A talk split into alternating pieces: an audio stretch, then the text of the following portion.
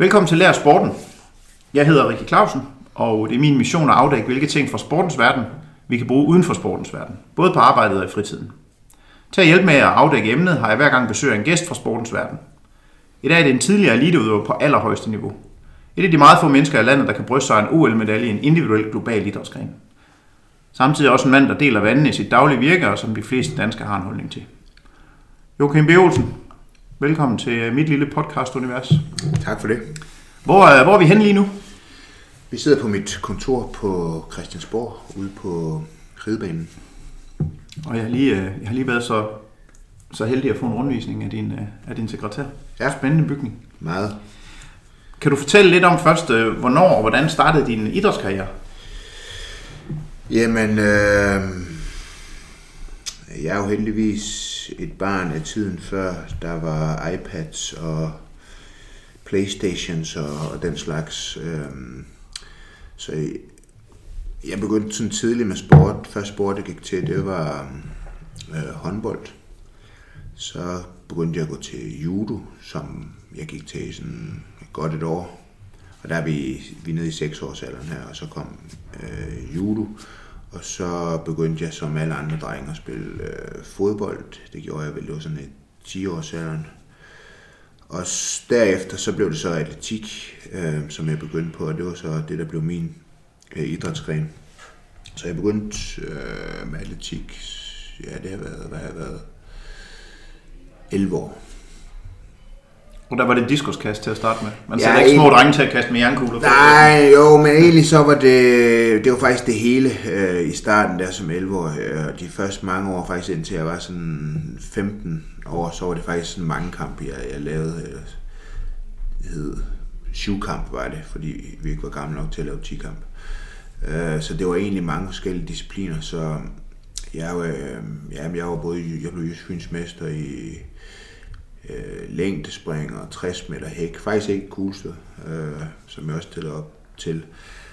Og da jeg så kom til, hvad har det været, sådan 15 års alderen, 15, 16 års alderen, 16 års alderen, så, så havde jeg sådan en lille afbræk for atletik, hvor jeg sådan lidt, ja, eller ja, ikke lidt, jeg mistede sådan motivationen for at træne. Øhm, jeg havde egentlig rigtig meget succes sådan på ungdomsniveau og vandt mange medaljer i mange forskellige discipliner. Øh, Øh, men jeg mistede lidt gejsten og øh, havde sådan et års tid væk fra atletik, hvor jeg øh, lavede meget vægttræning. Og øh, så det var ikke sådan, jeg var passiv, men øh, så jeg trænede meget vægttræning. Og, øh, og så fik jeg ligesom lysten tilbage til atletik. Øh, og, øh, og da jeg så kom tilbage, så, øh, så var det kastedisciplinerne, og primært diskus, som jeg kastede mig over der som, sådan, som 16-årig. Var det også der, der så skete? For jeg tænker, hvis du siger, at du har vundet, du har vundet jyske mesterskaber i, øh, i længdespring, ja. så tænker jeg, at der, der er vel også sket en fysisk udvikling på det tidspunkt, i forhold til at kunne blive kuglestøder. Ja, jo, altså, ja, jeg voksede en del der i teenageårene, men jeg var, altså, jeg tror, jeg kunne have blevet en rigtig god tikhammer. Altså, jeg var sådan set øh, godt bygget til tikamp, øh, og øh, men, men ja, jeg fik bare den her øh, kærlighed til, øh, til primært øh, diskuskast diskoskast i starten. Altså, jeg elskede ligesom træningen til kast, jeg elskede vægttræning, øh, og, øhm, øh, og simpelthen, altså, den træning, den elskede jeg simpelthen bare rigtig meget, så jeg, jeg, jeg, og jeg, jeg havde selvfølgelig talent for kast. Øhm, men der er også rigtig meget sprinttræning og springtræning involveret i kastetræning og sådan noget, så jeg, jeg, jeg var altid rigtig god til de ting, men, men øh, min, mit, min komparative fordel, den lå inden for kast. Altså jeg var um, stærk og hurtig og eksplosiv. Så, så jeg troede, jeg skulle være en rigtig, rigtig god øh, diskoskaster. Det blev også okay, men, men det var det, jeg primært lavede i, faktisk i juniorårene. Øh, var med til v, junior-VM øh, som 19-årig i diskoskast. Øh, øh, og det var sådan lidt en øjenåbner for mig, fordi øh, det var sådan første gang, jeg rigtig kom ud i verden, og, og det var i 96, så det var også sådan før, at man sådan rigtig kunne følge med i, hvad andre jævnaldrende andre steder i verden lavede. Jeg kendte ingen af dem, der sådan var med overhovedet, øh, og, øh, og det gik sådan, jeg klarede mig heller ikke super godt, jeg kom ikke i finalen, øh, og jeg burde være kommet i finalen, Og det gik sådan op for mig, at alle de der diskuskaster, altså de var bare meget højere end jeg var. De var sådan 1,95 plus alle sammen, og jeg var sådan 1,84. Øh, så jeg kunne godt se, at jeg ikke helt... Øh, det var lidt sådan et slag i ansigtet på en eller anden måde. Selvom jeg godt vidste, at diskuskaster de var høje, det vidste jeg jo godt, øh, så, så gik det bare op for mig, at øh, jeg var ikke helt godt bygget til diskuskast. Øh, men det var ikke sådan, at det tog motivationen fra mig overhovedet. Så tænkte jeg bare, så må jeg jo træne hårdere. Det var heller ikke fordi, jeg gik med sådan nogle forventninger eller øh, sådan, øh, sådan en, en sådan rationel funderet tro på, at jeg kunne komme til at vinde medaljer øh, til OL og sådan noget i diskoskast. Øh, ja, det var ligesom bare drøm at komme med til et øh, VM eller øh, kaste over 60 meter, eller hvad det nu øh, sådan nogle, det var ikke sådan, jeg sådan gik og troede på, at jeg, jeg skulle være verdens bedste i det. Men øhm, det gik alligevel op for mig, at jeg var ikke helt øh, optimalt bygget til, til diskoskast. Og så kom jeg hjem fra juni-VM i 96 og begyndte at træne hårdere, end jeg nogensinde havde trænet. Øhm, og jeg havde ellers trænet rigtig, rigtig meget, men øh, begyndte at træne virkelig, virkelig hårdt. Og, og så havde jeg jo lavet kuglestød, men mest som sådan en sidedisciplin. Ikke noget, jeg sådan trænede og struktureret på, noget jeg bare stillede op i og var okay til, øh, men ikke sådan, ikke sådan vildt god. Men så begyndte jeg ligesom at træne mere kuglestød, og egentlig bare fordi, at det skulle være sådan en, ja, det skulle være lidt mere sådan en struktureret del af min, min, min træning. Jeg, jeg, egentlig så, i kasttræning, der laver man mange forskellige kast øh, med, med, med kugler, altså bagoverkast og foroverkast, for at træne en sådan eksplosivitet. Øh, øh, og, øh, og så tænkte jeg, at i stedet for at lave alle de her foroverkast og bagoverkast, øh, så kan jeg jo bare lave kuglestød, fordi det kan jeg trods alt konkurrere i.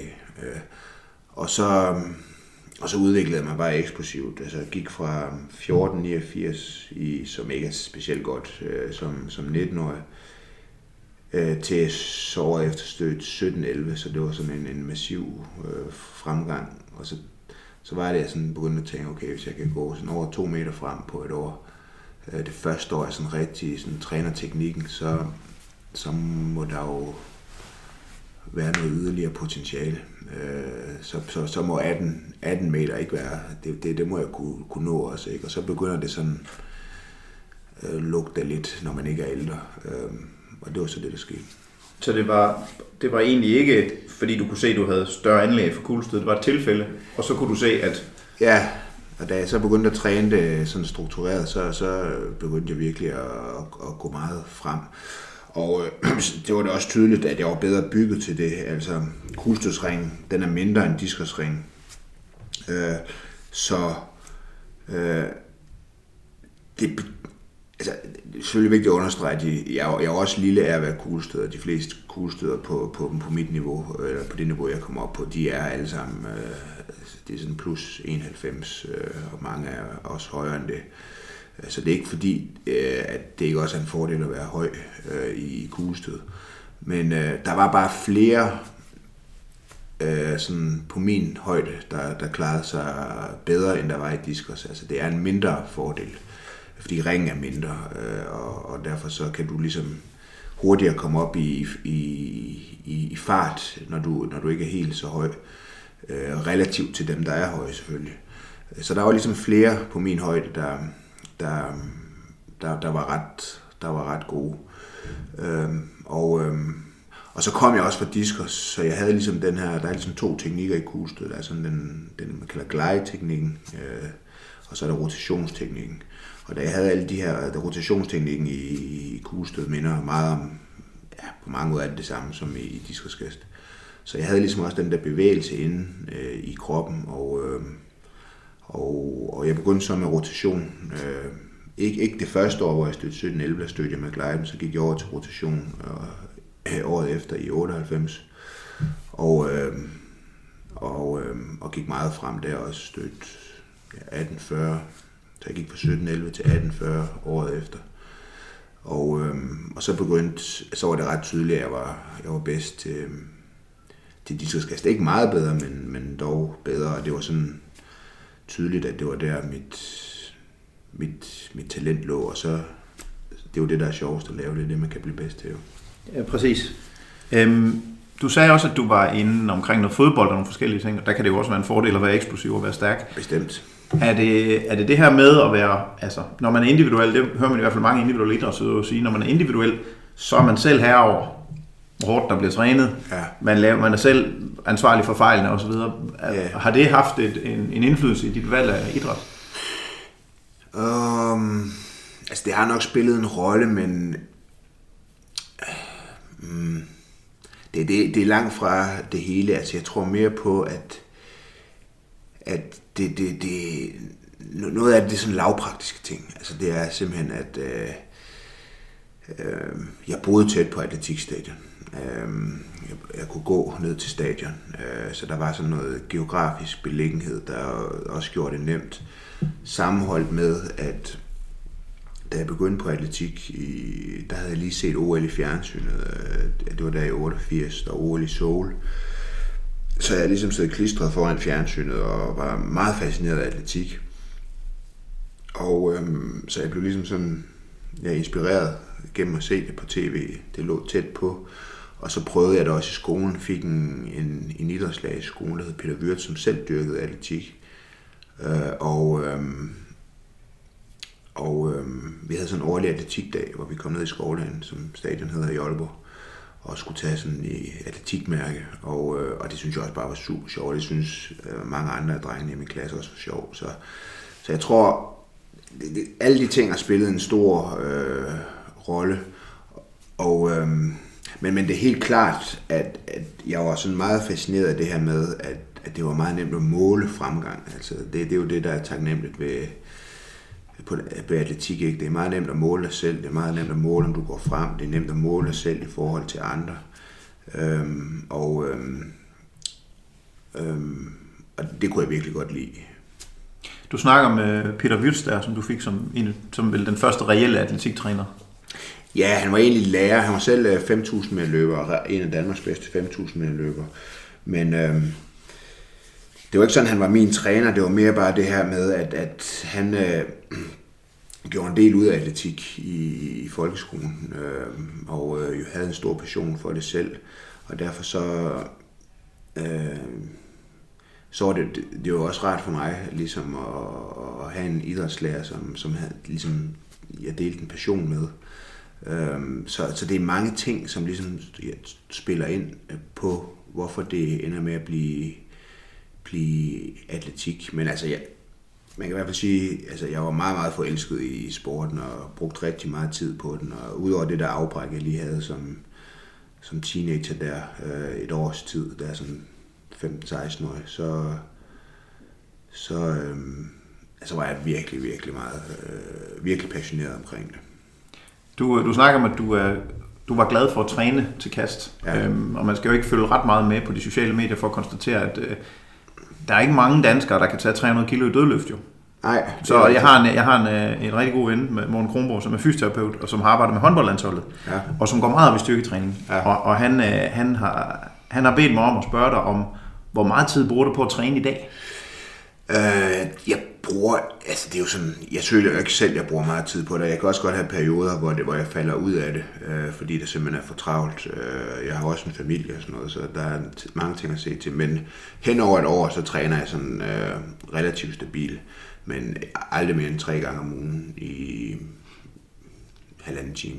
Og så er det ren styrketræning. Og, Altså er det kun styrketræning. Ja. Altså styrkeløft faktisk. Altså jeg laver bænk og bænkpres og benbøjning og nogle, og nogle hjælpeøvelser. Så det er, ja, det er sådan bread and butter core øvelser, jeg laver, hvor der er bang for the buck.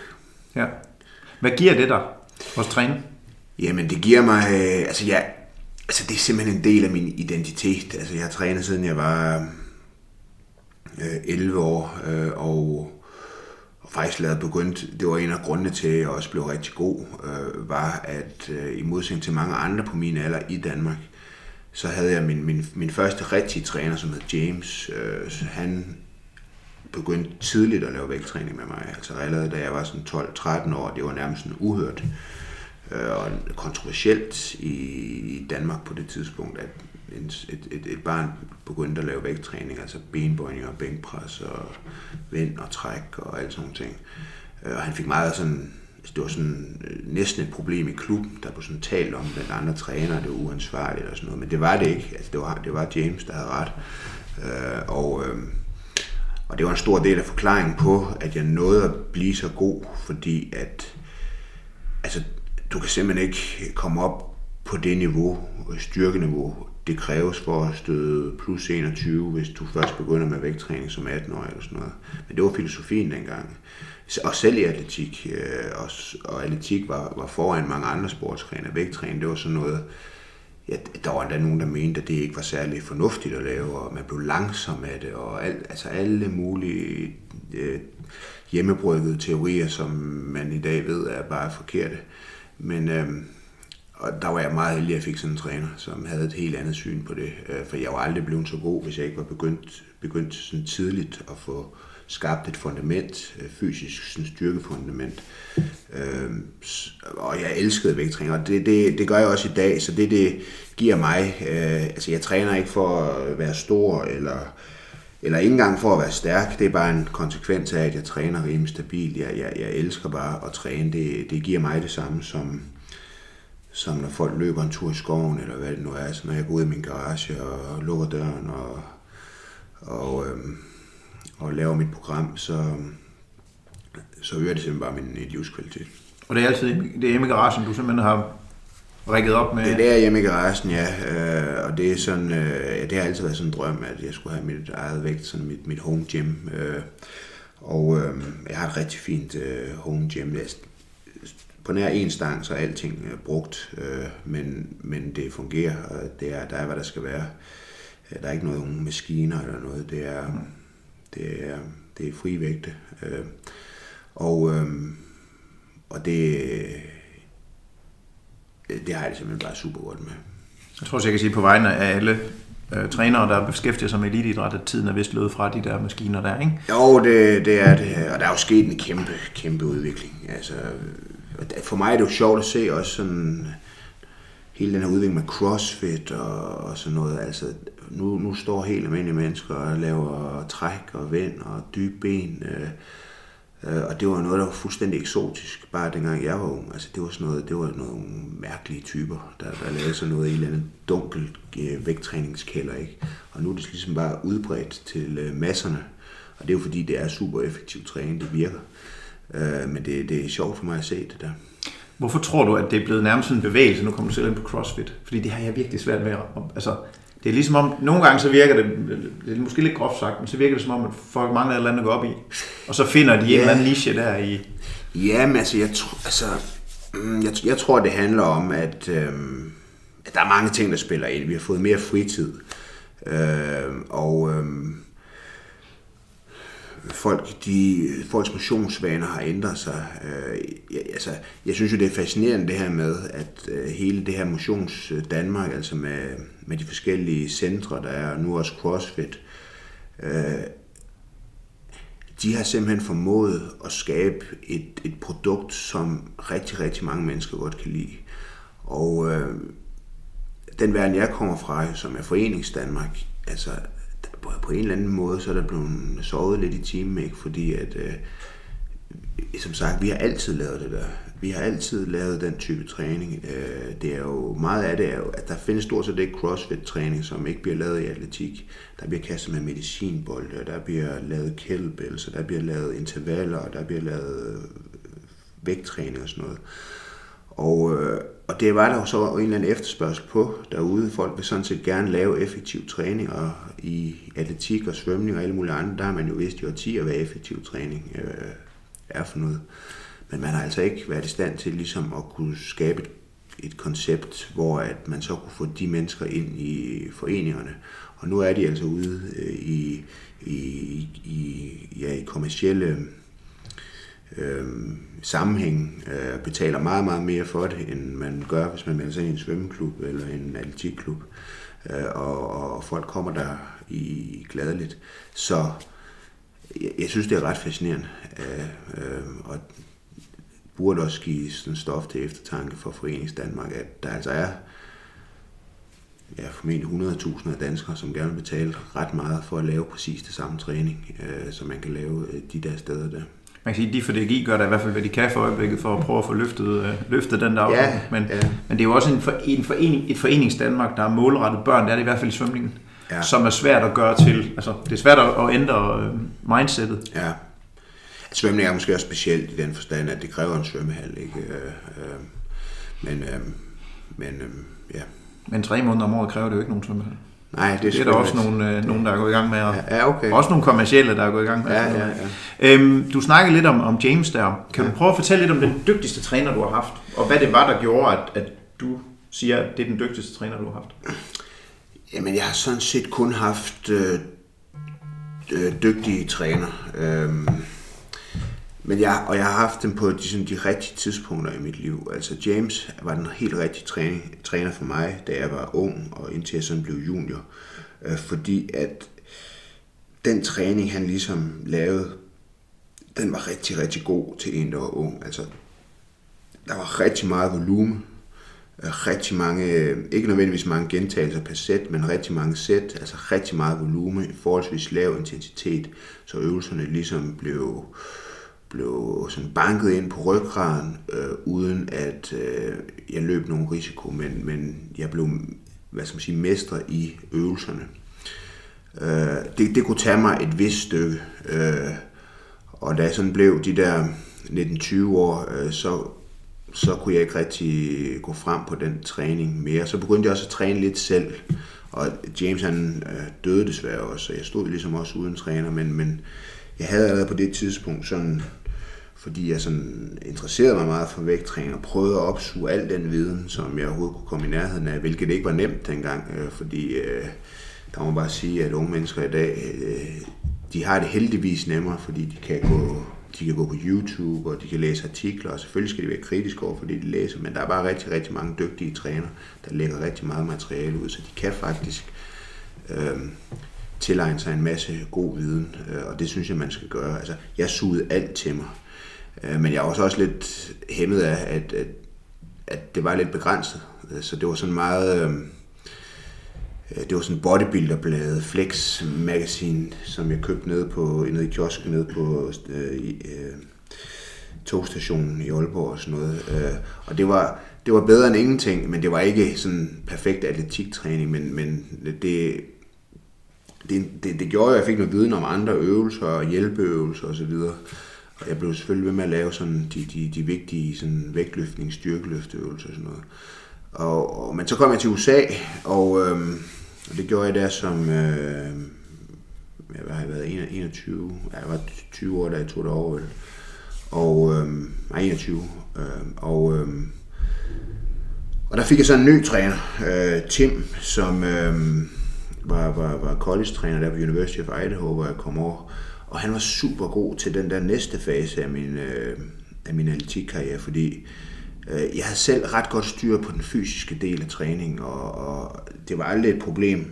Altså, jeg var aldrig sådan en, der skulle motiveres af min træner. Altså, jeg havde, det var nærmest et spørgsmål om nogle gange, at jeg skulle holdes igen og ikke træne så meget.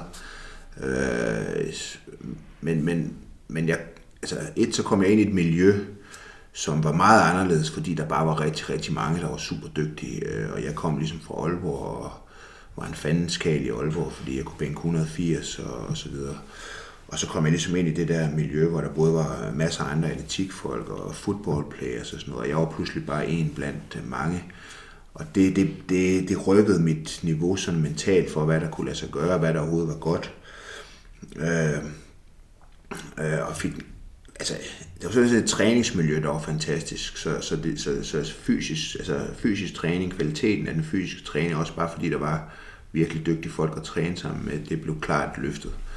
Og så havde Tim et virkelig godt øje for det tekniske. Øhm, altså, så, så min teknik, øh, den, den, den udviklede sig øh, under ham.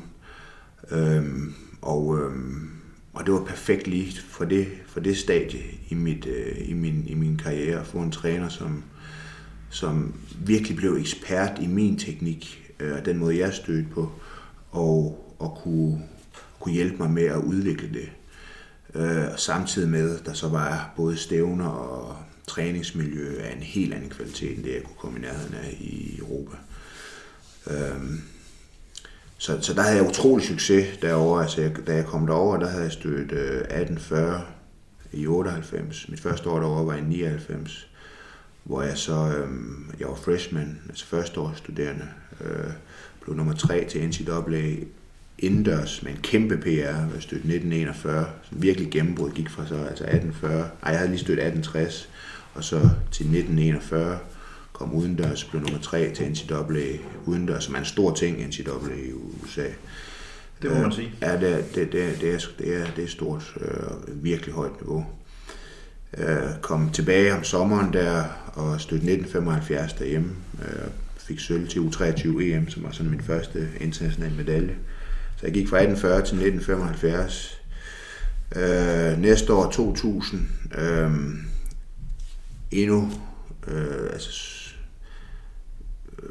stor fremgang igen. Altså, det var ligesom om, jeg havde ligesom fra, fra 97, 98, 99, 2000, øh, gik jeg virkelig meget frem. Øh, For de år gik jeg altså fra, jeg var 96, jeg stod 14, 89, og i, i 2000, øh, der stod jeg så 2088 ved DM i Aalborg, og blev NCAA champion i, i 2000 med mit første stød over 20 meter, og jeg stod 2026 og slår dansk rekord i kuglestød øh, øh, første gang. Øh, så ja, det var en fantastisk udvikling. Øh, og så 2088 der i 2000, der var jeg så 23 år, øh, og, øh, og det, så er det sådan, det er sådan, det er sådan, det er international topklasse. Ikke, ikke at det er verdens elite, men, men det er, det er lige sådan subverdenselite, ikke? Altså det er sådan cirka top 10. Du ligger lige omkring top 10 i verden. Er det ikke meget tommelfingerregler? 21 meter, så kan man godt være heldig at få 21, en, en det- jo, det er det er- nærmest hvilket år det skal være, ikke? Ja, altså det, lige nu der er nået så ekstremt højt, men det er sådan det, der er typisk, ikke? det er, at det, altså 21 meter, så er det absolut, øh, så er det sådan, sådan en absolut verdensklasse. Ikke? Øh, og kan du levere 21 meter til et mesterskab, altså på dagen, så er du med i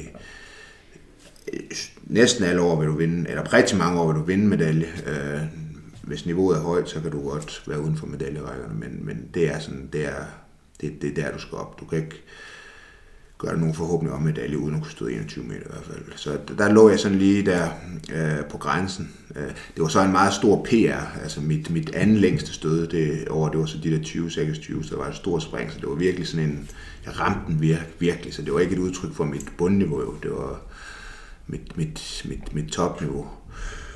Og så havde jeg 2001, øh, året efter, hvor jeg så ikke satte nogen PR, øh, var tæt på, men ikke satte nogen PR, men stabiliserede mig, havde rigtig mange konkurrencer over 20 meter.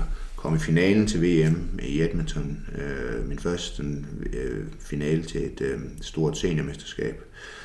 Øh, og så ja, året efter, som var min sidste år i college, der, der gik jeg så stor fremgang igen, og, øh, og fik sådan mit internationale gennembrud med indendørs sølv til EM indendørs og udendørs, øh, og øh, støtte 21, 57, og der var jeg sådan etableret mig som, som top 5 i verden, og en del af, af dem, man skulle slå for at få en medalje i hvert fald.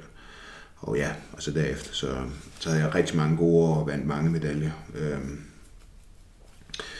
øhm, og ja, mange konkurrencer. Jeg tror, jeg har 34 konkurrencer over 21 meter. Det er jo det, der ligesom er, det er jo det der med at kunne stå 21 meter konstant, der, det er jo hemmeligheden. Ja. Du sagde det her med at kunne, forskellen på at kunne det, og så kunne det på dagen. Kan du Ja. ikke prøve, for dem der ikke ved så meget om, om elitesport, kan du ikke prøve at forklare, hvad forskellen er? Men det er hele, det er jo halvdelen. Det er jo halvdelen af det. Øh, og det er jo, altså det der med at kunne levere på dagen, det, det er jo det, det, det handler om. Og det er jo en kæmpe stor del af elitesport, og noget af det, der er allermest fascinerende. Øh, det er jo det der med at sige, at når man starter en, en, en sæson, øh, i atletik, der starter, der er det jo, det er jo en udendørssport, så man starter jo i september, oktober måned med sin træning. Og øh, så er den jo lagt an på, at det er en eller anden dato, typisk i august måned, der skal du top. Og det er jo en, øh, altså det er jo en hel videnskab. Øh, hvordan gør man det? Der er jo ufattelig mange elementer, der, der spiller ind. Øh, og rigtig meget er selvfølgelig inden for din kontrol, og det er det, du kan gøre noget ved. Så er der selvfølgelig også ting, øh, der er uden for din kontrol på selve dagen. Hvad øh, hvad for en form din konkurrent er i. Alt sådan nogle ting, ikke? Øh, men men, øh, men øh, det, det var noget af det, jeg blev god til. Altså, jeg, jeg, øh, jeg blev virkelig, virkelig god til det der med at top på, på dagen. Øh,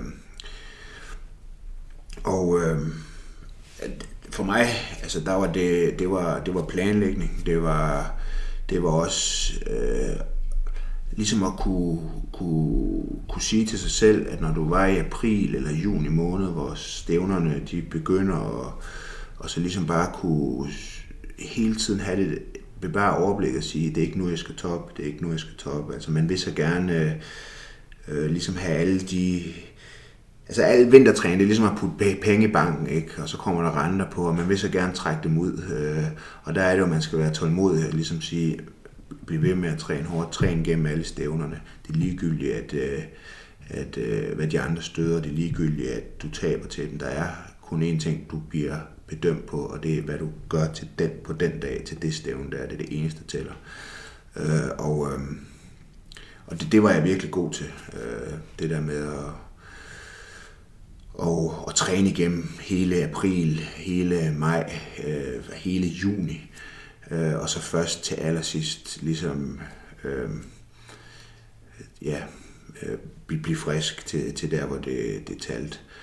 Øhm, og det var, det, var en, det var en læringsproces. Jeg havde jeg fejlede de første gang, jeg var med øh, i 99. Jeg fejlede til OL i 2000.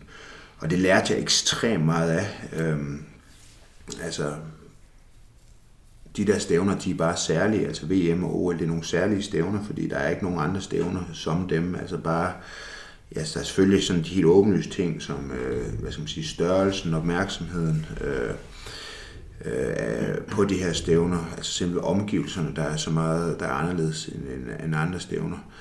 Men så er det også selve de sådan, den måde, de sådan rent praktisk løber i staben, øh, kræver en helt anden forberedelse. Øh, sådan helt lavpraktisk, ikke? så normal, normalt stævne, ikke? Så, så, så, starter konkurrencen på et givet tidspunkt, og hvis det er sådan et, et Grand Prix stævne, eller et, et større atletikstævne, ikke? så er der også et call room, og der skal du måske være i 20 minutter før. Ikke? Til sådan et øh, uh, OL eller VM, uh, øh, stort mesterskab, ikke? der skal du typisk være i call room 3 kvarter før, og så er du altså inde i et rum, øh, på, på begrænset plads i måske 20 minutter, hvor du ikke rigtig kan lave noget. Så du skal ligesom varme op lang tid øh, forud, og så kommer du igennem alle de her procedurer, og så kommer du ind på et stadion, og der er det så ja, typisk tre til, siden du trådte ind i et lokal, og så har du så to stød til at varme op, og der er sådan 20-25 minutter mellem hvert stød. Så altså, skulle du ud og ligesom sætte en personrekord, så vil du aldrig nogensinde øh, øh, ligesom gøre det på den måde, fordi det er bare ikke optimalt. Og det er der jo mange, der, det bliver man slået ud af i starten. Og øh, det jeg sådan øh, gjorde, det var, at øh, altså, jeg begyndte, jeg vidste ikke engang, det hed modeltræning, men, men det, det gør det så. Men ja, når jeg så kom ind i juli måned, så havde jeg sådan øh, to træninger om ugen, hvor jeg ligesom varmede op, øh, og gik igennem hele den der procedure, så jeg begyndte opvarmningen øh, sådan øh, halvanden time før, øh, gik ind i et sådan, gik så en call room, hvor jeg bare sad stille i det kvarter, bare kunne stå og lave lidt englehop og sådan noget.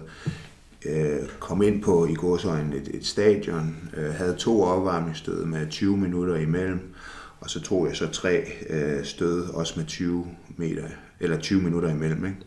Så jeg ligesom, og jeg stod betydeligt kortere, end jeg har gjort i en normal træning. Men det var ligesom for at sige, at det her det er ligesom vilkårene. Ikke? Det er det her, du skal, det, det er sådan, det er den dag. Øh, og øh, så må du ligesom måle øh, dig på, hvad kan du egentlig støde under de her forudsætninger. Øh, I stedet for, at man måler sig på, hvad, hvad kan jeg støde under normale omstændigheder, for det er to forskellige ting. Og, og det er vigtigt, fordi når du så står der, så bliver du heller ikke slået ud af, at dit første opvarmestød ikke er særlig langt, eller at dit første konkurrencestød heller ikke er særlig langt. Øh, fordi øh, du ved, fordi du har prøvet det mange gange i træning, at det her det er en anden måde at konkurrere på, så du er nødt til at måle dig selv på en anden måde.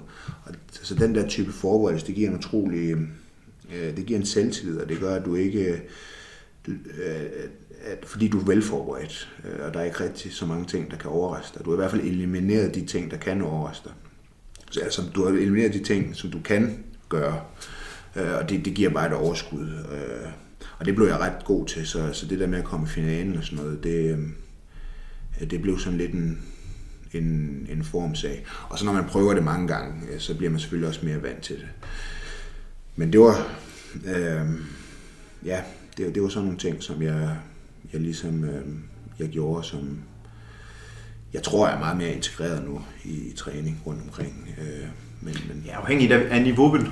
Fordi at forberede sig på en finale, hvis ikke man er, det er klart. Altså, det er klart. i nærheden af det, det er jo også... Det er klart. Det er, klart. det er den balance. Ja. Øhm, jeg snakkede med, med Shannon Rollerson, som har været øh, træner i Australien, svømmetræner, og som også har været i Danmark i, mm-hmm. i, i mange år. Øhm, og han sagde, at OL er ikke en sportskonkurrence, det er et cirkus. Mm-hmm. Og øh, hvis man ikke husker, når man kommer til OL, at det handler om placeringen, mm. og ikke om tiden, er det jo så i svømning, mm. Så taber man. Mm. Så det understøtter jo sådan set meget ja, godt, det, du, det, det du siger. Det er Problemet med at have én topning, er jo også, at så bliver risikoen også ret høj. Det er rigtigt. Så er hele sæsonen, kan man sige, på spil Absolut. den dag. Og det, jeg, Michael Rasmussen var jo også gæst her, og, og havde jo det samme i forhold til Tour de France. Hvis Aha. Tour de France kikser, så er hele sæsonen kikset. Yes. Hvordan havde du det med det? Jamen det, øh, det var sådan, jeg også havde det. Altså, det var ligesom, men det, det var ligesom et vilkår, fordi at, at, at lige meget man kan lide det eller ej, så er det jo, det er jo den måde, du bliver bedømt på. Altså, Øh, du kunne klare dig rigtig dårligt i alle stævner, øh, og den eneste, de eneste, der vil interessere sig for det, det var jo dem, der ligesom er omkring en. Ikke? Øh, det er dit forbund, træner og så videre. Hvis du klarer dig godt til, til mesterskabet, så er det, det er det eneste, der tæller. Det er det, du ligesom får anerkendelse for. Der er ikke nogen, der får anerkendelse for at have haft en fantastisk sæson, og så bum VM eller OL. Det er en skuffelse. Øhm, og det er bare et øh, vilkår, det man som elitesportsmand øh, i en individuel sportsgren, det er man jo nødt til at forholde sig til. Så, så, så sådan er vilkårene. Ja. Men, men det betyder jo ikke, at du så i din egen sådan... Det er jo klart, at når du så sker det, at du bommer, har du haft en fantastisk sommer, bommer du dit VM, og det går ikke ligesom du havde håbet på, øh, så, det, det, er jo, så er det jo ikke et udtryk for, at alt det arbejde, du har lavet, og alle de gode resultater, du ellers har lavet, er, er spildt. Det er jo så et udtryk, det kan du bruge til at sige, at jeg har jo sådan set potentiale. Det jeg så skal regne ud, det er, hvordan får jeg det ud lige præcis på den dag, fordi øh, det kan jo det kan lade sig gøre. Ikke? Øh, så det, det er jo ikke sådan, man skal gå hjem og så lægge sig under dynen og, og være helt utrøstelig i lang tid. Øh, man må gerne være det i en time, men så heller ikke længere. Øh, men man skal selvfølgelig øh, som siger, tage erfaring med sig og huske på alle de andre gode ting, man har lavet, fordi de understøtter, så man har et, at, det kan, at man har et talent, og man har potentialet. Ikke?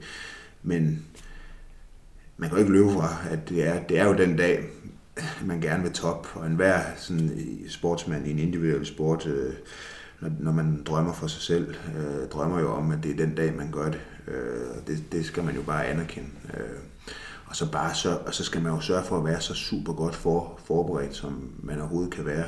Fordi det er der, det er der øh, øh, selvtilliden og troen på, at det kan lade sig gøre, kommer at den kommer ikke ud af ingenting. Det er også derfor, tror jeg, at mange ikke toppræsterer til deres første olympiske lege. Helt afgjort, helt afgjort. Det er noget helt andet. Øh, og det, jeg synes også, det er altid sådan et dilemma, det der med, hvordan, hvem man tager med, og hvad kravene er. Ikke? Altså, jeg har altid været på øh, den, dem, der siger, at jeg, jeg, jeg foretrækker sådan set, at man har nogle rimelig lave krav, i hvert fald for nogen, der er unge, ikke for de ældre måske, men, men, men for de unge, så de kan komme med og få den der oplevelse, og hvor det er okay, at du ikke, øh, at du ikke klarer dig vildt godt, fordi øh, erfaringen den er uvurderlig. Du kan, altså det at være der og prøve det, Øh, det kan ikke, øh, det er uerstatteligt. Altså, du kan, jeg kan sidde, andre der har prøvet det, kan sidde nok så mange gange og prøve at forklare, hvad det er, man skal prøve at forberede sig på, men der er ikke noget, der kan erstatte det at prøve det på egen krop. Så jeg altid, øh, har altid synes, at, at når det i hvert fald kommer til, til de unge, øh, sådan ind til 3-24, så, så vil jeg altid foretrække at tage en, tage en ung med, øh, frem for en, øh, der er over øh, der er toppet, som måske har leveret et lidt bedre resultat. Øh, fordi lad de unge komme til og så få noget erfaring. Ja, det er min tilgang. Øhm, til konkurrencerne, ja, der var på et tidspunkt, jeg prøver, jeg går meget op i sådan alt sport, og jeg synes især, altså alt sport, der bliver dykket på højt nok niveau, er for mig interessant. Det er enig. Og, øh, og, og der var der en atletikkonkurrence på et tidspunkt, øh, som jeg husker meget tydeligt, og jeg tror, produceren han har haft en, en veneration for kuglestød, fordi der var Ja. utrolig meget fokus på kuglestødsfinalen. Ja. Og der så det faktisk ud som om, i flere sammenhænge, at de hyggede jer sådan sammen. Ja, Men, jeg, men det for os, der foregik, foregik helt tydeligt et spil i forhold til, hvem man snakkede med, og hvem man ikke snakkede med, og sådan noget, som var lidt svært at gennemskue. Man kunne bare se, at der foregik et eller andet. ja. Kan du prøve at fortælle, hvordan sådan en finale i kuglestød, den... Øh... Jamen, øh, typisk, man kender jo hinanden fra ligesom øh, øh, Grand Prix-turen, og man får jo venner gennem sport, og, øh, og, og selvfølgelig, når man går ind på stadion, så er man selvfølgelig konkurrenter, man vil slå hinanden, men øh, øh, der er faktisk et rigtig, rigtig godt sammenhold med de fleste. Altså, jeg, havde, jeg, jeg boede jo i USA, og jeg, jeg kom rigtig godt ud af det med amerikanerne. Øh, var, vi var gode venner, og nogle af dem kom også til Aarhus, hvor jeg boede, da jeg flyttede hjem fra USA og trænede der og sådan noget. Vi trænede sammen og sådan noget. Øh, Som man har et rigtig godt øh, forhold til hinanden. Jeg havde ikke så godt forhold til, til østeuropæerne, øh, men det, der var selvfølgelig sprogbarriere, og så var der også bare en anden kultur, og det der dopingspøgelse, det, det spillede bestemt også ind, fordi vi kunne bare konstatere, at, øh, at flere af dem blev taget osv., så, videre. så der var nok sådan en, vil jeg så også mene, en begrundet sådan mistro. Øh, øh, men, men, men jeg havde det rigtig godt med især amerikanerne.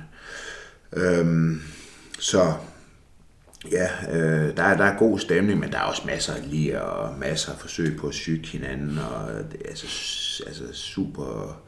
Jeg holdt mig altid uden for det der, altså, fordi at... Øh, det der med sådan at gå og syge hinanden inden, altså det, det kan også nemt give bagslag. Altså hvis, øh, hvis man så ikke selv præsterer, så kommer man jo til at se virkelig... Men jeg synes, jeg synes alt det lige, at det var super sjovt. Jeg har tit siddet i et call room og været til et Grand Prix stævn, ikke til OL og VM og sådan noget, men til sådan, hvor der ikke var helt så meget pres på øh, øh, og været helt flad grin over mine sådan kollegaer, der, der prøvede at syge hinanden på den ene. Alt det trash talk, der var, sådan noget, det var, jeg synes, det var super sjovt. Men altså, jamen, der er god stemning. Det er, nogle, øh, det, det, det, det er sådan noget, jeg godt kan savne. Der er en enkelt ting, som har undret mig, når jeg så så de her konkurrencer. Øhm, og du sagde det også selv, da du så var vild med dans, der tabte du dig jo helt vildt. Ja, Jeg kan som elitesvømmetræner simpelthen ikke regne ud, hvorfor fedtprocenten for en kuglestød, den er så høj. Kan du, altså, hvordan kan det være? Ja, det er jo, det er jo grundlæggende fordi, at øhm, der er kun én vægtklasse, og det, det er super svær vægt. Øh, og øh, man kan sige, at øh, et langt kuglestød, det, det består af, altså det er, det er jo, det er jo fart. Det er jo, hvad, hvad for en kugle har farten? Det er 90% af længden på kastet. Det er jo farten på kuglen, når den forlader hånden. Og så spiller højden, den bliver leveret ind i selvfølgelig en, en lille rolle, og vinklen, den bliver leveret i bestiller, betyder selvfølgelig også en del, men det er fart. Og fart, det kommer det kommer jo af det power, det er hvor meget kraft kan du udvikle på ekstrem kort tid. Og, øh, og det er jo ligesom, ja, det er jo, øh, hvad skal man sige, øh, styrke gange, gange fart, det er power, ikke? Så det er nogle stærke, det, det, det er nogle stærke gutter, og når du skal være rigtig stærk, ikke, så skal du have en stor muskelmasse. Så skal du have en stor muskelmasse, så skal du sørge for, at du får nok øh, kalorier. Og, øhm, og derfor så, så tror jeg, i, i sådan en afvejning mellem at sige, jamen, øh, øh, man, man, man, man tager gerne hellere lidt for meget fedt og sørge for, at man har optimal muskeltilvækst frem for lavere krops, øh, mindre kropsvægt, hvis det går ud over sådan optimal øh, hvad skal jeg sige, muskeludvikling. Når det er sagt, så er der også mange kuglestød, som bliver for overvægtige. Altså, hvor de tager unødigt meget på, altså hvor, hvor de sidste kalorier, de spiser, er unødvendige. Øh, og det, øh, øh, ja, det er sådan en, øh, det, det sker for ofte. Øh, det betyder ikke sådan voldsomt meget. Det er på marginalen for dem, men, men det er, det er sådan, det er for, der er nogle af dem, der bliver øh, for højere kropsfedt, end de, øh, end de behøver at gøre. Jeg, jeg gjorde det også selv på et tidspunkt. Altså, da jeg kom sådan op, øh, øh, sådan 26-27 år, jeg var sådan 140 kilo. Øhm, altså, jeg kunne godt have været, haft 5-6 kilo mindre fedt og haft samme øh, styrke. Men jeg tror bare, at altså, lige meget hvad for en sport du laver, i virkeligheden lige meget hvad du laver, ikke? Altså, så handler det jo om, at du bruger de begrænsede ressourcer, du har til rådighed, optimalt. Og du har ligesom, altså du har, altså hvad er din ressource? Jamen det er, det er hvad, hvad for en tid har du til rådighed til at træne? Øhm, hvad for en energi har du, øh, øh når du træner? Øh, og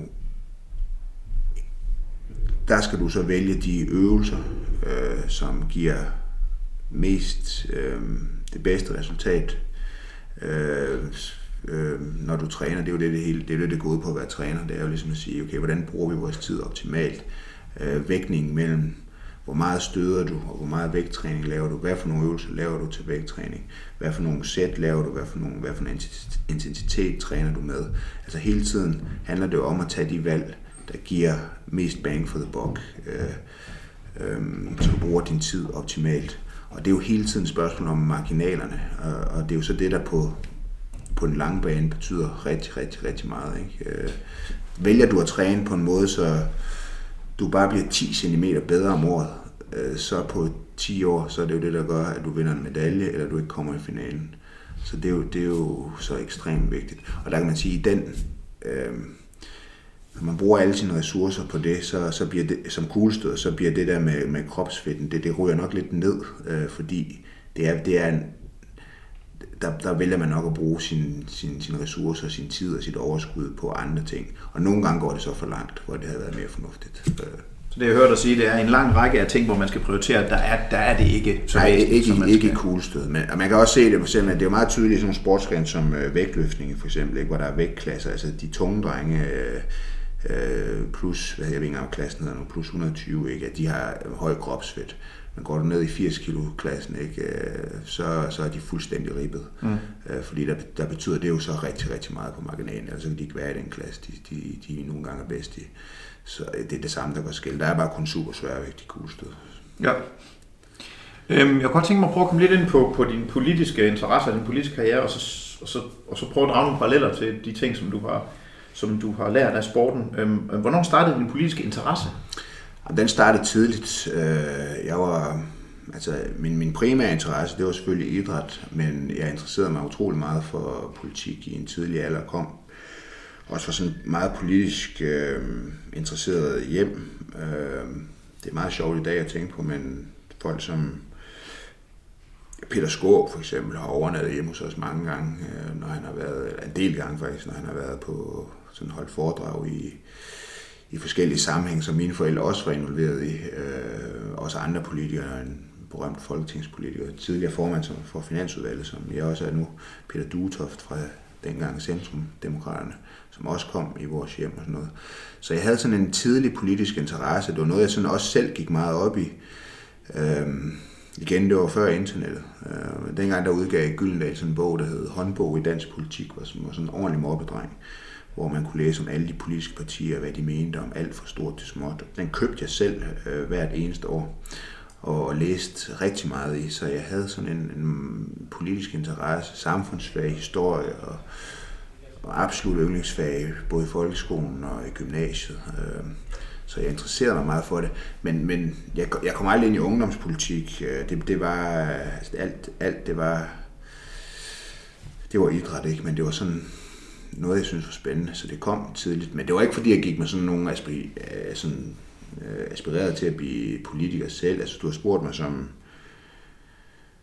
25 år, øh, tror du, du nogensinde bliver folketingspolitiker? Så har jeg sagt, nej, det tror jeg, det tror jeg vidderligt ikke. Øh, men, øh, men da min karriere var slut, og, og der sker det, som der sker for mange øh, Øh, sportsøvere, tror jeg, på det niveau, der, altså folk, der har dedikeret hele deres liv, øh, alle deres vågne timer til noget, ikke? Så, så er det både, en, en, det er både frygtelig skræmmende, når det slutter, øh, fordi det er, jo, det er jo en så stor en del af ens identitet, og en stor del af ens øh, selvbillede. Øh, øh, så på en måde er det ekstremt skræmmende, når det slutter, og det, ligesom det gjorde for mig, og det gør for mange andre, så slutter det jo også ofte, øh, ikke på ens egne vilkår, det slutter med skader og andre ting. Øh, så det, øhm, ja, det, det var meget øh, skræmmende, men, men, men når der er noget, der slutter, så, så åbner der sig også altid nogle nye døre, og det, igen, det er det der med, igen, det er med dine ressourcer, ikke? Når du har brugt så mange ressourcer på en, en ting, og så du ikke længere gør det, så er der jo en meget lavpris, en masse tid, øh, både som i din dagligdag, men også mentale kræfter, der ligesom bliver, der bliver frigivet, og nogle skyklapper, øh, der ligesom går væk, og så ser man pludselig, at verden den er en masse andre ting, og hvad, hvad har jeg ellers af interesse? Og så kom jeg ligesom af den vej øh, ind i, ind i politik. Først idrætspolitik. Øh, blev formand for, for DEF. Det er noget, folk ikke ved, men jeg er gammel fagforeningsformand. og, øh, og, Ej, det er vist ikke en klassisk fagforening. Det, det skulle man tro, at det, det er Skåne og LO og det hele. Okay. Så, så det, men, øh, men nej, det er helt normalt fagforening, er det selvfølgelig ikke. Men, øh, men, øh, men, øh, men også sidenhen øh, øh, rigtig politik.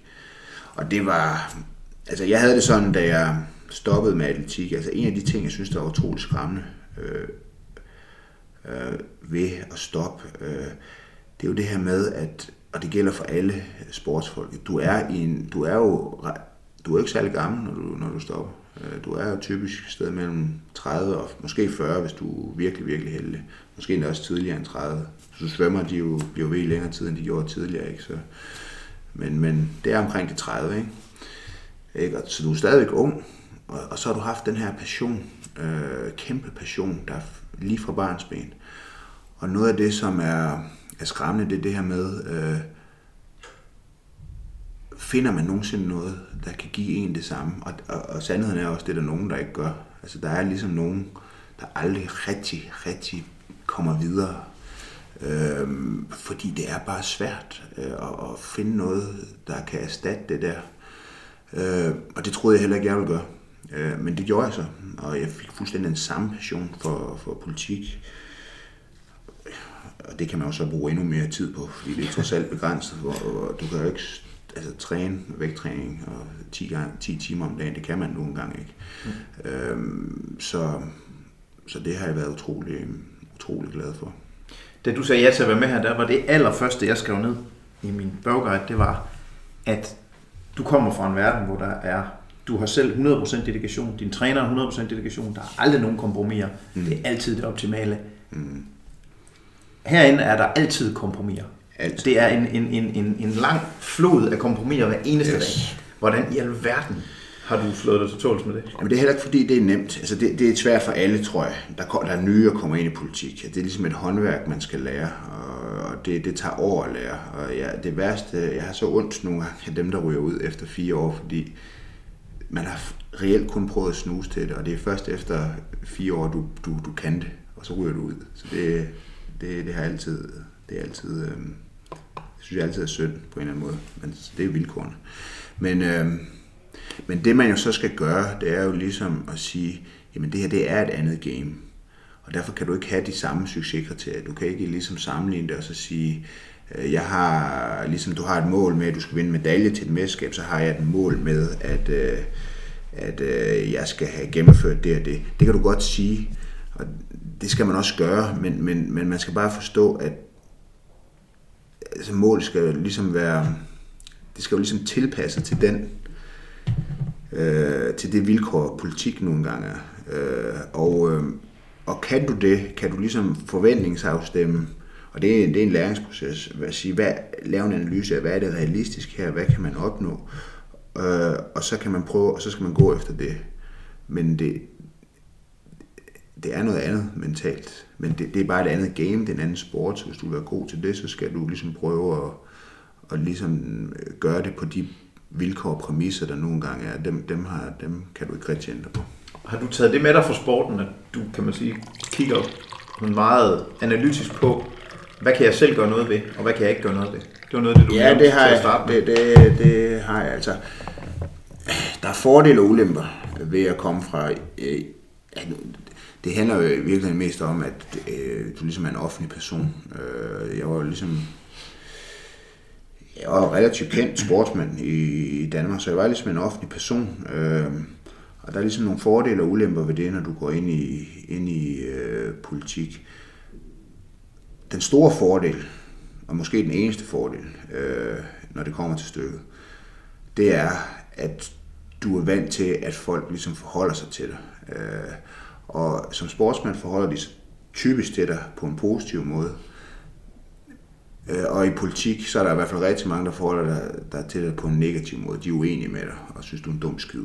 Øh, det synes, øh, det synes det store flertal, og det er jo ligegyldigt, hvad for, stort set hvad for et parti du er i. Øhm, der er ikke nogen, der har 50 procent af stemmerne. Så, men, men, men det er sådan set underordnet, om du er vant til, at folk forholder sig til på en positiv måde eller til en negativ måde. Det der er pointen, er, at du er vant til, at folk forholder sig til dig. Folk har en mening om dig.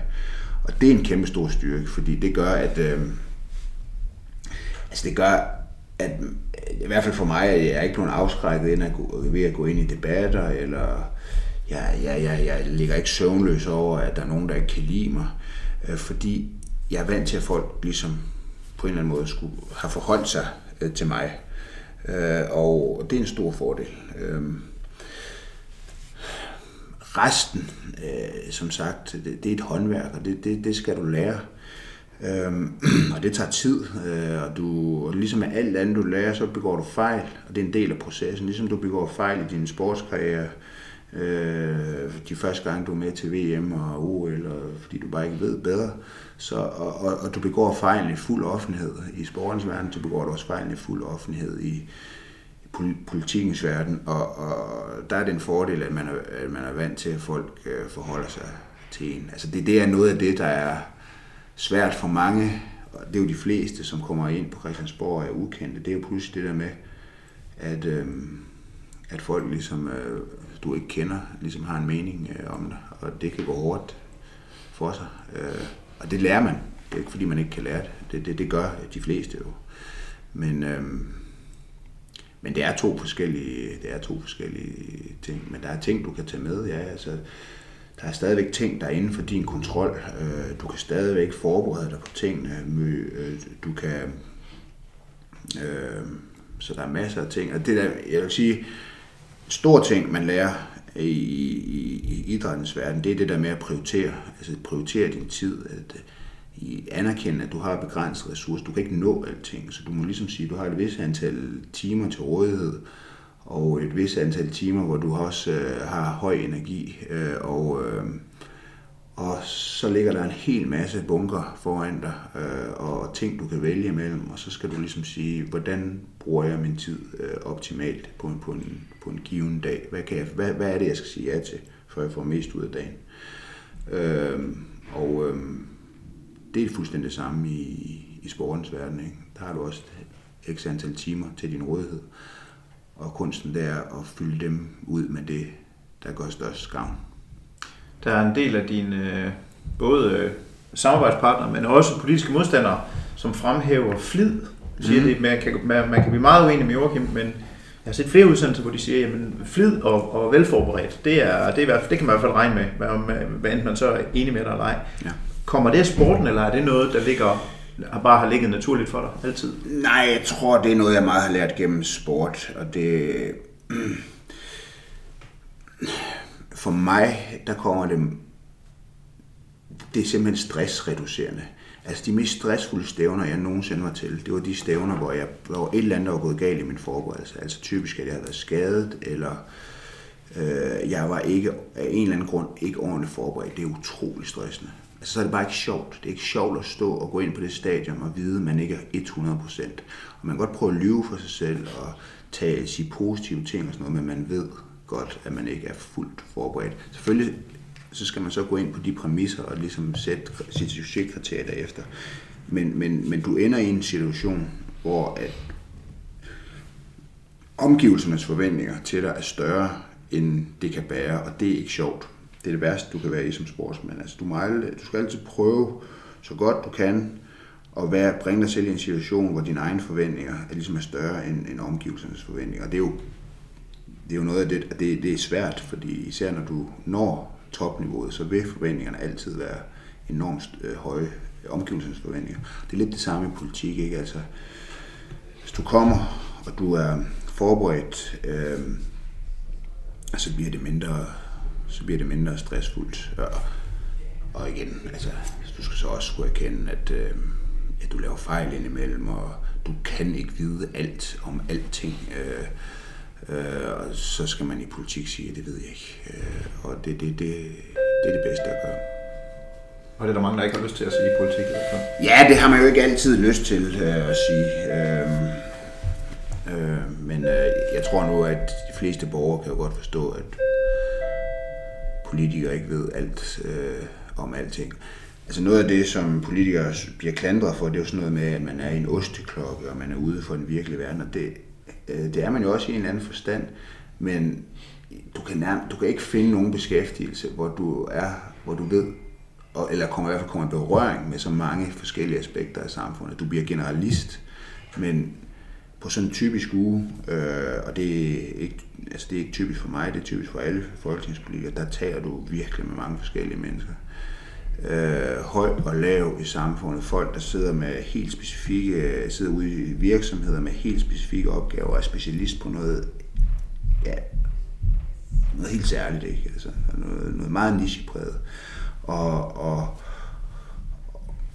og sådan er det med alle mulige forhold, så man kommer utrolig meget ud. Altså, der er, jeg kan ikke nævne andre brancher, hvor, hvor du taler med så mange forskellige mennesker fra så mange forskellige dele af landet, der laver så vidt forskellige ting, så man er i høj grad berøring med alle mulige. Og, og alle mennesker sidder jo selvfølgelig med deres eget, og har deres egne problemer, som de gerne vil adressere.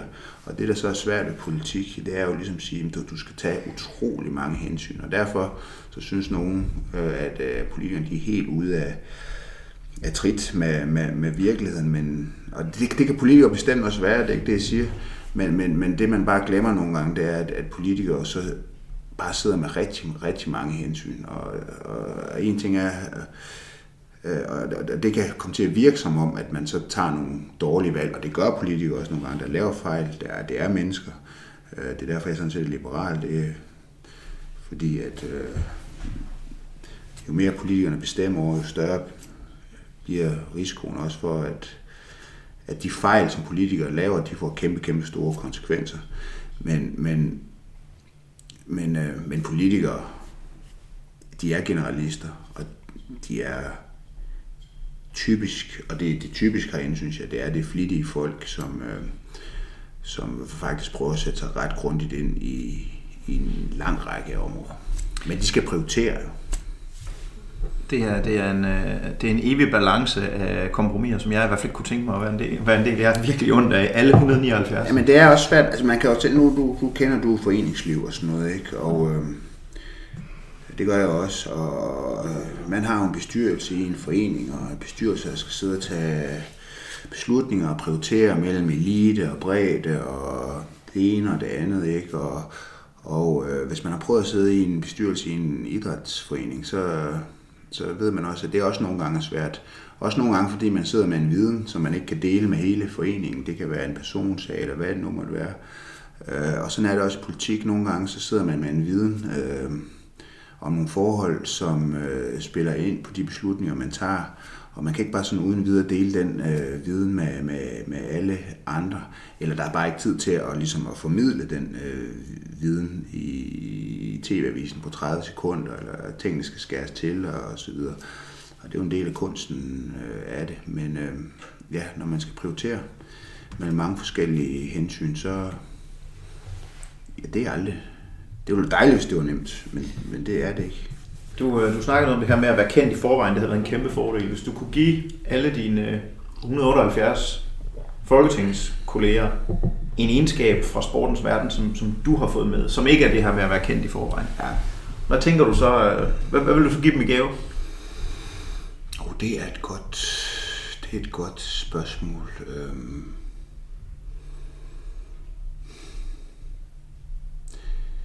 Det første, jeg kommer til at tænke på, det er de, de, de mange fællestræk, der er. Fordi nu nævnte du selv det her med, at man, hvordan man ligesom taler indbyrdes som konkurrent og sådan noget. Og det er jo meget det samme herinde. Altså, jeg kan jo være i en voldsom... Øh, jeg skal i debatten i aften, ikke? og det bliver sikkert en voldsom hissig debat. Øh, men, men der er ikke nogen af dem, jeg ikke sådan kan lide. Altså, vi kan stå bagefter og drikke en kop kaffe sammen og hygge os. Øh, og det er meget det samme, ikke? Altså, sådan er det jo, når mennesker de, de mødes, ikke? Øh, øh, men, åh, det er måske noget med begejstring. Øh, altså, det er noget af det, jeg virkelig savner ved, ved, ved, ved idrætten, ved idrættens verden. Den, den er så intens, og... Øh, og begejstringen, øh, den, er, den er virkelig stor. Det kan også være i politik, altså se sådan en, en valgaften, hvor et parti går meget frem. Det er jo de samme jubelscener, man ser. Men øh, begejstring i hverdagen er større i idræt, end den er i, i, i politik. Øh, øh, og, og det kunne vi måske godt øh, have lidt mere af. Men det er måske den her verden med kompromiser, hvor ingen rigtig altid er sådan fuldt ud tilfredse. Og det er jo en del af det. Men, øh, men vi kunne nok godt være lidt bedre til at... Øh, altså politikere, jeg synes sgu, det, det, nogle gange så også for meget undskyldninger for sig selv. Fordi øhm, vi ved alle sammen godt, altså det håndværket, det er svært, og det, det, det er umuligt at gøre alle tilfredse, og måske burde vi være lidt mere ærlige om det i vores kommunikation, fordi så ville det også være lidt nem, nemmere, og så begejstre sig over de resultater, man, man når, fordi når man ligesom ser øh, på Danmark, så er det jo en historie, der handler om, at der bliver lavet en masse kompromiser, en masse, taget en masse svære beslutninger, øh, upopulære beslutninger, øh, men resultaterne, altså, og det er lavet altså bredt i Folketinget, ikke? men altså, øh, Danmark klarer sig rigtig godt. Øh, vi er et velstående land, vi har lav arbejdsløshed, høj beskæftigelse, øh, så der er jo taget rigtig mange beslutninger, som ikke er taget af noget enkelt parti, men bredt i, i Folketinget, som, har, som er stærkt medvirkende til, at dansk økonomi er stærk, og folk har arbejde osv.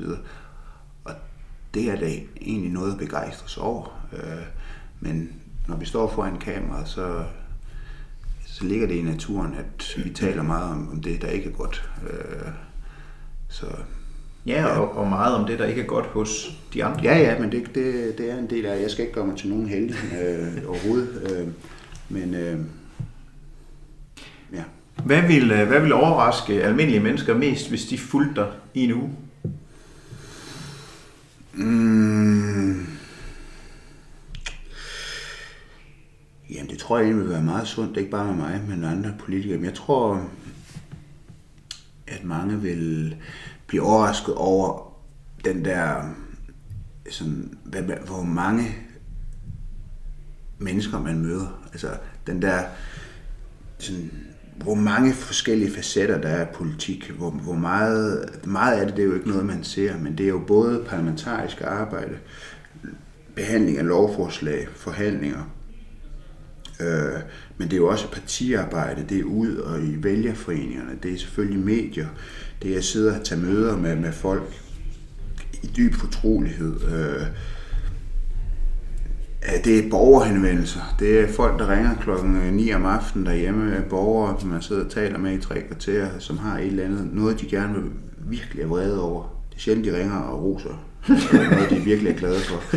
Så der er mange, og det er lige fra førtidspensionisten øh, til virksomhedsejeren, der har haft en dårlig oplevelse med skat. Øh, og, altså alle, det er virkelig, der er virkelig mange ting, forskellige ting det. tror jeg vil overraske folk øh, en lille smule. Så når man ser en halvtom folketingssal, så er det ikke fordi, I danderer den? Så er det, det er det ikke, det er det ikke. Øh, det er sådan set fordi, at man har, vi har indrettet os på den smarte måde, at øh, i stedet for at vi alle sammen sidder der i folketingssalen hele tiden, så sender vi en repræsentant for vores parti øh, som så tager de, de sager, og der, ja, så kunne vi jo sidde dernede øh, hele tiden. Det ville være en virkelig dårlig udnyttelse af vores tid. Så var der mange mennesker, vi ikke kunne mødes med, mange sager, vi ikke kunne behandle grundigt. Øh, øh, så det er et udtryk for, at man går sammen i et hold, og så sender man en repræsentant ned i salen på det område, som den person så har ansvaret for at tale for hele partiet. Har du mødt nogle fordomme i Folketinget, fordi du var idrætsudøver, og måske især fordi du var kuglestøder? Øh, ja, det er jo noget, der sådan... Øh, øh, altså det, vil, det, det er sådan noget, det slipper ikke. Altså jeg er jo en af de der... Øh, altså nu har jeg siddet syv år i Folketinget. Altså jeg har sådan set været altså jeg stoppede i 2008, ikke? Øh, det var min sidste, sidste sæson, ikke? Øh, og ja, ja okay, 2001 var jeg i finalen. Øh, men, men jeg har stort set været i Folketinget lige så lang tid, som jeg også sådan, øh, i hvert fald verdensklasse kuglestøder. Øh, og sådan kendt i offentligheden for at være kuglestøder. Men det hænger stadigvæk ved. Jeg er stadigvæk en af dem, der bliver betegnet som øh, kuglestøderen og sådan noget. Og øh, jeg er utrolig stolt af, hvad jeg opnåede som idrætsmand. Øh, men jeg ved godt, at når det bliver, når det bliver sagt kuglestøderne, så er det jo ikke, øh, fordi det er øh, positivt ment. Altså det hænger ligesom fast. Øh, ja, der er helt klart fordomme. Altså, øh, det tror jeg rammer egentlig mange idrætsmænd, og jeg tror, det er, det er sådan lidt blondine-syndrom, altså forstået på den måde, at som idrætsmand, ikke, så har man ligesom levet af sin krop. Øh, og hvis man lever af sin krop, øh, så kan man ikke have noget mellem ørerne på, på samme tid. Øhm, og det er i hvert fald noget, der er uden nogen forbindelse med øh, virkeligheden, fordi øh, faktisk så, altså idrætsfolk klarer sig ganske godt. De klarer sig også godt i skolesystemet. De, øh, rigtig mange idrætsfolk klarer sig også rigtig godt, når de er færdige med deres øh, karriere. Så spørgsmålet er selvfølgelig, er det fordi, at de har en personlighed, der har gjort, at de også kunne klare sig godt i sport? Det tror jeg er en stor del af det. Øhm, eller er det fordi, de har lært nogle ting af sporten, som der så gør, de klarer? Altså, ja, det er en kombination af de to ting, tror jeg. Øhm, øhm, men jeg har, og det kan jeg sige med al ærlighed, altså det er selvfølgelig min øh, øh referenceramme, det er atletik, men jeg har aldrig nogensinde mødt en top atletikudøver, som ikke også var en ret, ret intelligent menneske. Altså, og jeg synes, det er meget typisk også med alle de idrætsfolk, jeg har mødt. Altså, det er folk, som, øh, øh, som er ret godt skruet sammen, også op i, i hovedet, fordi øh, det som, altså det er jo, det er jo med hovedet, at du, at du ligesom øh, får succes i idrættens verden. Selvfølgelig skal du have en, en krop, øh, som har nogle forudsætninger for, at du kan klare dig godt inden for den sport. Du lever af din krop, og der er medfødt talent, og det, øh, det er vigtigt. Og alle, der kommer langt i nogen idræt, de har, de har et medfødt fysisk talent. Men det, det er langt, langt, langt fra det hele. Der er masser af masser af store fysiske talenter, der falder fra undervejs, fordi de ikke har fordi hovedet ikke er godt nok skruet sammen. Øh, øh, fordi det, det kræver modenhed øh, at kunne prioritere og vælge fra. Øh, Øh, typisk er det ret intelligente mennesker, øh, fordi de kan sætte sig ned og de kan studere deres sport, de kan tilegne sig viden. Det er ikke bare robotter, som får stået et program i hånden, og så går de ind øh, i en svømmehal, eller i et vægtlokale, eller ud på en atletikbane, eller ind i en håndboldhal, og så udfører de bare tankeløst, det der står på i programmet. Altså det er typisk folk, der gerne vil vide, hvorfor skal jeg gøre de her ting, øh, øh, som sætter spørgsmålstegn ved øh, øh, det, som træneren ligesom siger, til en vis grænse selvfølgelig, men, men, men, men, men alle dem, jeg har mødt, som er kommet langt i idræt, de har selv, altså de har dygtiggjort sig selv. De, de, de ved, hvorfor de laver de ting, de gør. De interesserer sig for biomekanik og træningsfilosofi og øh, videnskaben bag fysisk træning og, og suger det til sig. Ligesom. Altså det, det synes jeg i hvert fald er meget, meget gennemgående. Du kan helt sikkert finde eksempler, øh, der øh, ligesom modbeviser det, men, men, men det er ikke det typiske. Det typiske er, at sportsfolk de er nogen, der faktisk bruger ret meget tid øh, på at studere deres sport, og også har øh, øh, hvad skal man sige, modenhed og til at kunne prioritere osv., det, øh, det er en forudsætning. Altså, hvad skal man sige, hvis man ligesom er... Altså, det ved enhver træner, altså, at, at det der med, at en, en, en, en, en idrætsmand, idrætskvinde, skal, skal ligesom have den der modenhed, der gør, at man, at man selv ligesom kan prioritere i tingene, og have den der selvfølgelig er man utålmodig, man vil gerne blive god, men man ved også, at for at blive god, så kræver det en, der kræver det en tålmodighed, at man tager et skridt ad gang, og man bruger sine øh, ressourcer fornuftigt øh, på det rigtige osv. Øh, og det, det, det, det er helt gennemgående, sådan i hvert fald overmiddel intelligente mennesker, der har de evner. Jeg tror faktisk også, det er forskellen på, om man kan nå langt, eller kan nå rigtig langt. Det er den lige præcise evne til at kunne det. Ja. Morten, Morten Bennekov, som jo er, er sportsdirektør på Team Sunweb, har skrevet en bog om talentudvikling i sportens verden, der hedder Stålsat. Og han siger, stil, stil 20 cykelrytter op, 10 der kan, og 10 der vil, og så tager jeg de 10 der vil. Mm. Så kan du arbejde med de 10, der er øh, kæmpe talenter og sådan noget, det er fint nok.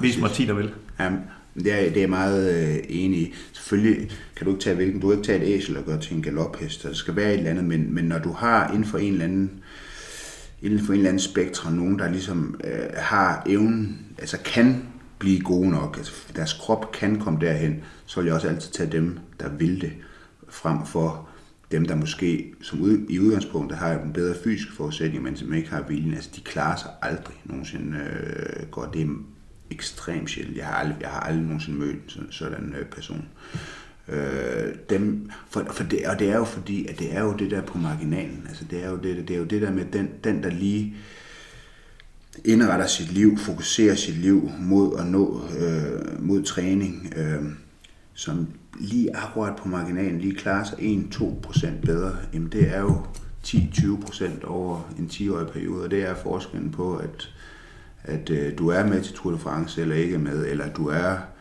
du vinder en etape, eller du ikke øh, vinder en etape, eller du vinder en medalje, eller ikke vinder en medalje. Altså det er, det er jo, det er jo, det er jo det, du kan få bare nogle få procent mere ud af din, din træning øh, om året, og det akkumuleret over mange år er det, der gør hele kæmpe forskel. Jeg har mødt masser, øh, også folk, der var gode, øh, som på alle fysiske parametre var større talenter, end, end jeg var. Var højere, stærkere, hurtigere, øh, og som ikke kom lige så langt, fordi at altså, dit fysiske talent kan kun tage dig så langt. Øh, øh, resten, det meste, når du har, hvad skal man sige, i hvert fald fundament for at kunne fysisk at kunne gøre tingene, så er det øh, din vilje og din modenhed, øh, din evne til at kunne prioritere, øh, til at studere din, din, din, din sport, hele tiden finde ud af, hvor, hvor får du en lille edge i din træning, øh, skifte ud mellem øvelserne, fordi at hvis jeg lige bruger, hvis jeg nu tager den her øvelse i stedet for den her øvelse, får jeg lige 2% mere ud af min træning. Der er 2% mere effekt i den her evne til at kunne analysere det hele tiden. Øh, det kræver nærvær og, og, og fokus, øh, og det er det, der gør forskellen. Ja. En meget præcis pointe for en, der, der har fået medalje selv til OL. Det, det tænker jeg, hvad man så end mener om de politiske ståsteder, så tænker jeg, at man kan i hvert fald, at hvis ikke man tager det til sig, så skulle man være et skarn. Øhm, af respekt for din tid, så lidt øh, nogle, øh, nogle lidt mere generelle spørgsmål til sidst, og så, så er vi ved at være færdige. Hvilke elementer mener du, at en leder helt generelt kan tage med sig fra, øh, fra elitidrættens verden? Øhm, jamen, der, jeg synes, der er, altså, der er mange ting. Øh, øh, altså, hvis du simpelthen træner, øh, jamen, så er du leder. Øh, og det, det jo handler om, det er jo at kunne både skal du være motivator, øh, men du skal også, øh, du skal jo ligesom kunne have et, et, et, et overblik. Altså du skal have den der ærlige dialog med dine øh, atleter, altså hvor du både kan tale om de svære ting, øh, øh, og hvor du øh, også oftest jo skal, øh, sådan er det i hvert fald i Danmark, jeg tror det er måske anderledes i Østeuropa og andre ting, hvor man har sådan mere Øh, øh, hvor man mindre, mindre tilbøjelighed, tilbøjelighed til at stille spørgsmålstegn ved autoritet osv., men, men især i vores kultur, ikke? Altså det at være træner, det, det, det er jo også, øh, der skal du bevise, du skal jo kunne argumentere for, hvorfor du mener, at det her det er det rigtige øh, at gøre. Øh, som sportsmand modsat, ja, så, er det også, så har du den dialog med din træner, men, men du skal jo samtidig så også, altså på et eller andet tidspunkt, så skal der jo træffes en beslutning, og det er det, det træneren gør, og det skal du kunne lære at acceptere Og forudsætning for, at du selv kan blive en god leder, det er også, at du kan lære at følge. Og det lærer man i idræt, ikke? Der lærer du selvfølgelig også at kunne respektere en, øh, en beslutning, når den er truffet af den, der ligesom har truffet den, så altså rigtig, der er rigtig meget lederuddannelse, uden at man er bevidst om det i masser af sport. Øhm, så det er jo at kunne skabe sammenhold og kunne arbejde fokuseret mod et øh, mål, kende sin, sin, sin rolle. Og sådan er det også i individuel sport. Øh, altså det er også det er jo også en holdpræstation. Der er selvfølgelig en atlet, der går alene ind på en bane, det er rigtigt, det er forskellen fra holdsport, men, men der er jo et helt team af mennesker rundt om en, som man arbejder sammen med. Øh, jo, hvis, jo bedre du bliver, jo flere mennesker bliver der, fordi så kommer der både økonomi ind over, og øh, der, er, der er fysiske træner, der er mentale træner, der, der, der er ligesom et hold omkring en, og det, det skal man, i meget elitesport, der er du selv meget ind over ligesom at sammensætte de her ting. Øh, så der er rigtig meget øh, samarbejde, og det er jo øh, indbefatter jo alt øh, i forhold både at kunne sige jeg kunne vælge de rigtige mennesker, og kunne også tage ubehagelige beslutninger nogle gange øh, i forhold til, hvordan dit hold er sammensat osv. Så, videre. så øh, der er jo rigtig, jeg synes, der er rigtig mange elementer, øh, rigtig mange gode ting, man, man kan tage med sig fra, fra sportens øh, verden øh, videre hen. Man skal bare være opmærksom på dem. Jo. Øh, nogle ting lærer man, altså det bliver bare en del af en, men, øh, men det er måske, jeg, jeg tror, man er blevet, nu har jeg været ude af elitesport mange år, og det, min fornemmelse er, at man, at man nok er blevet lidt bedre til at have øje for de der kvaliteter, hvor de ellers skal bruges efter sportslivet. Øh, øh, og det synes jeg er godt, fordi man skal være, man skal være opmærksom på de ting. Det, så, så kan man tage noget med sig af. Jeg har lige sådan fire hurtige til sidst, kalder jeg det. Mm. Øhm, og de er hurtige på den måde, at du skal helst ikke tænke alt for lang tid over dem. Du må svare lige så langt, du vil. Ja. Men øh, hvis du kun må give et råd til en ung idrætsøver med talent, hvad skulle det så være? Det er at gå efter det. Du vil aldrig nogensinde fortryde, at du går efter det, altså prøver det af, se hvor langt du kan komme. Øh, og ja, det var kun et råd. Øh, nummer to, hvis du kun måtte give et råd til enhver træner for unge idrætsøvere, hvad skulle det så være? Øh, det vigtigste råd for en ung træner? En, der træner unge. Ja. Øhm, det er, det er, det er at tænke langsigtet i den forstand, at, at, at træne dem som, ikke som, lad være med at kopiere det, de gode gør. Træn dem som unge, fordi der, altså noget af det værste, man kan se, det er unge talenter, som går i stykker, fordi at de træner med for lav, eller for høj intensitet. Så til unge træner vil jeg sige, hele tiden hold fokus på volume og lav intensitet. Og når du siger volumen, så er det gentagelse ja, gange mange kilo, ikke? Mange er præcis, ja. ikke? Og det, jeg tror næsten, det... Jeg skal ikke kloge mig på svømning, men jeg vil tro, det er rigtig godt at, at, at svømme rigtig mange baner, når du er ung, og simpelthen bare få det ind i, øh, under huden og masser af tag. Vil jeg tro, jeg skal ikke kloge mig på det, men sådan er det i hvert fald i atletik og i styrkepræget idrætsgren. Altså, det er godt, når du, når du er ung. Sådan er det holde i lang tid. Og sådan er det i høj grad også i svømning. Der er godt nok nogen, der mener noget andet, men vi kan bare konstatere, at dem, der ikke gør det, de svømmer ikke ret stærkt. Nej. Så hvis, du, øh, hvis du skulle give et råd til mennesker med en anden baggrund end den, du ved, klassiske politikerbaggrund, som gerne vil være en del af politik, hvad vil det så være? Jamen det er lidt det samme. Så skal man, så skal man gå efter det. Øhm, melde dig ind i en øh, øh, partiforening. Øhm, og, og ja, det er det, man skal gøre. Altså det, jeg tror desværre, at vi kommer i en situation, altså partierne er jo ret små nu, og der er ikke ret mange medlemmer mere. Men, øh, men det er rigtig spændende. Der er rigtig mange gode oplevelser ved at være en del af et parti. Man, øh, man får rigtig mange gode oplevelser. Der er kun den vej ind. Øh, det er at melde, mel melde sig ind. Altså, tag det spring. Øh, det er den eneste måde at komme ind i det på. Der er Ønsker man at være politiker, så må man gå ned i den lokale partiforening i det parti, man er mest enig i at melde sig ind. Og så til sidst, og det er, der er helt øh, frit slag nu, hvis du kunne bede alle dem, der hører den her podcast om én ting, og det behøver ikke have noget med emnet at gøre, hvad vil det så være? Mm, det var et godt spørgsmål. Udover at stemme på Liberale Alliance. ja, ud af det. øhm, åh, nu bliver det, nu skal jeg passe på, at det ikke bliver for corny. Øh, Jamen altså, Øh, jeg kan kun sige, øh, nu er jeg jo øh, jeg er 42 år gammel her i år, og øh, øh, hele det der sådan, jeg tror, der er nogen, der føler et pres i forhold til det med at holde sig i form. Øh, og nu hvis vi har talt om CrossFit, og der er rigtig mange, der træner rigtig meget. Øh, det man skal huske, det er, at der skal utrolig, i virkeligheden utrolig lidt til, før at man kan være i, i rigtig, rigtig god øh, form og holde sin krop ved lige.